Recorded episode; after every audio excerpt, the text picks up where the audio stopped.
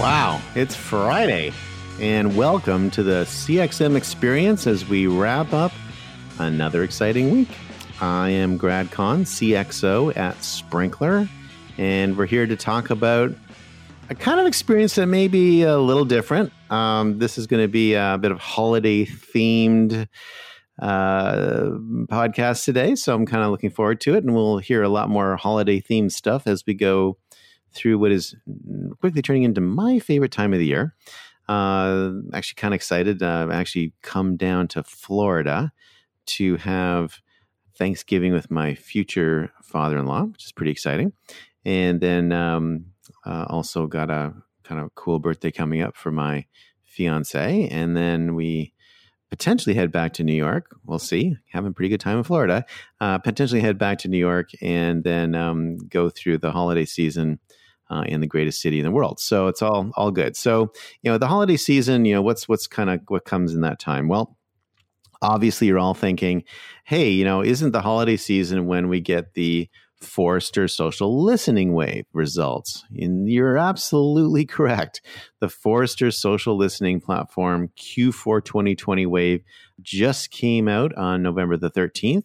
And once again, Sprinklr is named a leader in the Forrester Wave. Uh, you can download the complimentary report uh, from the Sprinklr website at sprinklr.com. And that's S P R I N K L R.com. We, uh, we're a startup, we couldn't afford the E, but sprinklr.com. Feel free to read that. Um, pretty great report on how Sprinklr is enabling listen, learn, love, with the key piece of that being listen.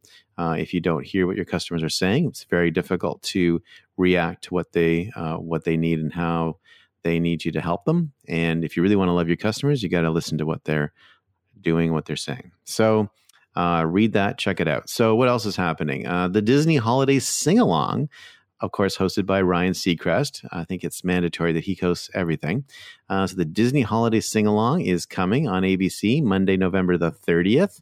Uh, super exciting. It's got performances by BTS, Michael Bublé, Ciara, and more. So, you know, feel free to watch that. That's one of my sort of favorite times of the year. Of course, Michael Bublé is very tightly associated with the holidays, so it's always good to see him back and singing for the holidays. And then, um, you know, Christmas countdown uh, is always important.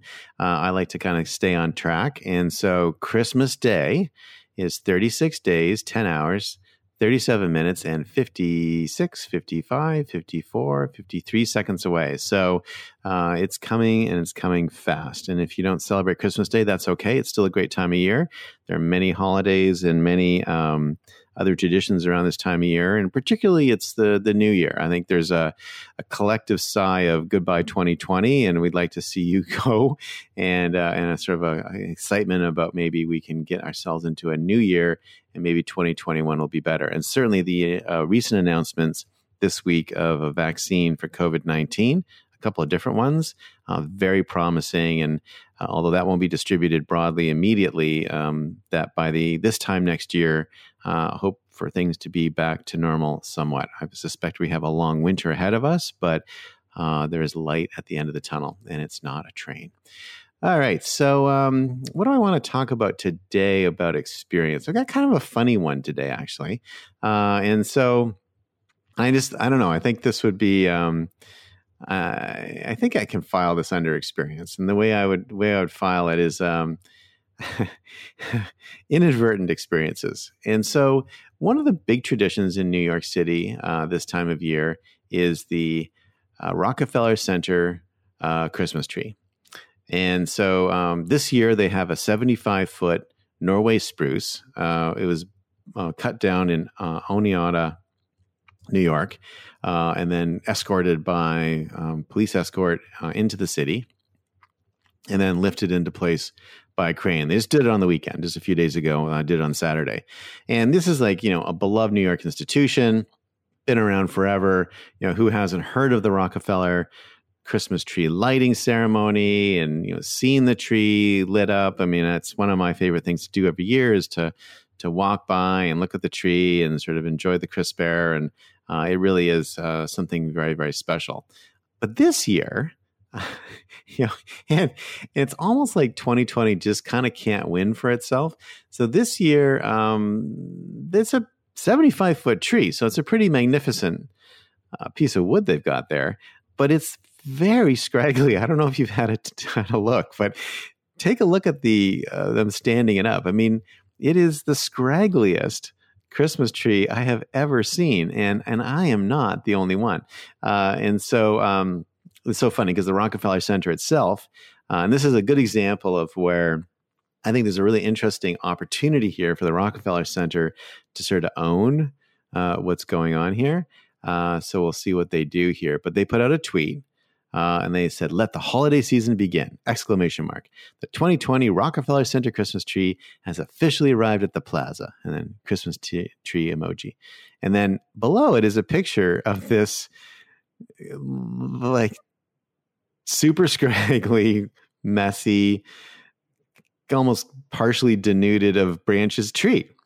Uh, and I guess they're going to, you know, put a lot of decorations on it and try to fix it up. But and if you watch the actual video of it going up, it's even worse. And so people uh, people started responding on Twitter, right? Uh, and uh, one person said, "Could the Rockefeller Center Christmas tree look any worse?"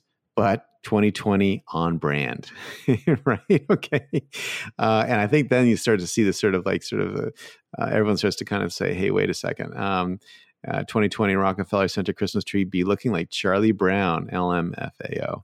Uh, and there's a bunch of Charlie Brown um, um, videos as well. Uh, this is maybe my favorite one uh, from one person. She goes, uh, Charlie Brown, colon, I have the saddest Christmas tree. Rockefeller Center, colon, hold my beer. and uh, and it's you know, or people just said things like the Rockefeller Center Christmas tree does not look like it had a particularly good 2020 like the rest of us. Uh, and I think what's what's funny um, is that the Rockefeller Center's posts just keep being like, "It's so great! Look at our amazing tree!" And everyone keeps saying things like the Rockefeller Center Christmas tree, just like the rest of us, really been through things in 2020. And uh, and so I um I, I think that's kind of an interesting opportunity because you know, there's this is where I think experience in loving your customers really comes into play. So if you're listening here at the Rockefeller Center team, um, the list this they've got to know. I mean, this is all over the place. I'm, I'm looking at MSN News. It's on the Vulture. It's on the Hill. It's like every single site has got something about it. It's it's all over uh, all the Google homepages, and so so this is like a big deal. And so they they can't possibly not know that people are making fun of the tree. So uh, I don't know. This is where I think it's an interesting example of do you just ignore all that and just just keep plowing ahead and saying how awesome it is and you know put the decorations on and kind of move ahead, or do you lean into it? Do you lean into it and say, you know, yeah, thank you for noticing. We want we got a sad tree for a sad year, but just like Charlie Brown, we're going to make that tree shine. Because if you remember what happens in Charlie Brown Christmas, um, Charlie Brown brings home a super, super sad tree. It's a tiny tree, and they they put a bulb on the end of it, and it, and it falls over, right? And he goes, Wah, I can't even do the tree right. And then Linus comes over and wraps his blanket around the uh, base of the tree to sort of support it.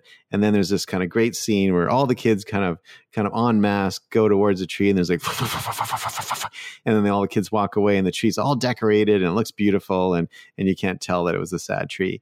And and I think there's a real interesting opportunity here for the Rockefeller Center to really lean into the fact that yeah, they got a Charlie Brown Christmas tree this year because you know what, 2020 and they're going to do the same thing to it that that the kids did to the Charlie Brown tree and come and watch how they transform their Charlie Brown tree into a beautiful tree and and maybe do a blow by blow day by day decoration by decoration. You know here's how we're filling in the spots here's how we're fixing branches this is how we're bracing it. And you know what? I what I would think would be really cool like do a little cross promotion with the peanuts like get them in there. I'm sure that United Syndicate would love to do something like that. Super fun. They're obviously really tightly associated with this time of year. It'd be great to bring them into the Rockefeller Center, have the Peanuts characters, you know, at the tree lighting ceremony, right? Like instead of having them in Times Square, have them at the tree lighting ceremony. And wouldn't it be cool to have like a giant supersized Linus blanket around the base of the tree? Like, wouldn't that be amazing? I, I just and it's and this is where I think I sometimes see organizations and companies and individuals, etc., when they when they get into a situation like this, their reaction is often not to not to listen and not to lean in. They ignore it. And so what happens is there's this um, chasm that opens between what they're saying and the reality of it. Uh, and this happens a lot of times in sort of formal communications, particularly in the broadcast world, but there's no need for it anymore. And I just think that the Rockefeller Center has an opportunity to gain amazing credibility and an incredible amount of just super awesome internet cred by saying, Yep, thanks for noticing, and this is how we're going to do it. Anyway, we'll see what they do. We'll see how it plays out. I'm looking forward to seeing how they turn it into a beautiful tree, and I'm looking forward to walking by it uh, this holiday season. Uh, and uh, I would encourage you to as well. If you've never been to Rockefeller Center at the holidays, it's a pretty amazing place. The I don't know if the skating rink's going to be open this year or not, but uh, hopefully it will be, and you can see people skating and you know the crisp air and the flags and the whole plaza. It's uh, it's it's pretty it's pretty amazing, and for me, it's been a holiday tradition for a very, very long time, even before I lived in New York. So uh, that's it for today. Uh, thanks for joining me. This is the CXM experience, and I'll see you next time.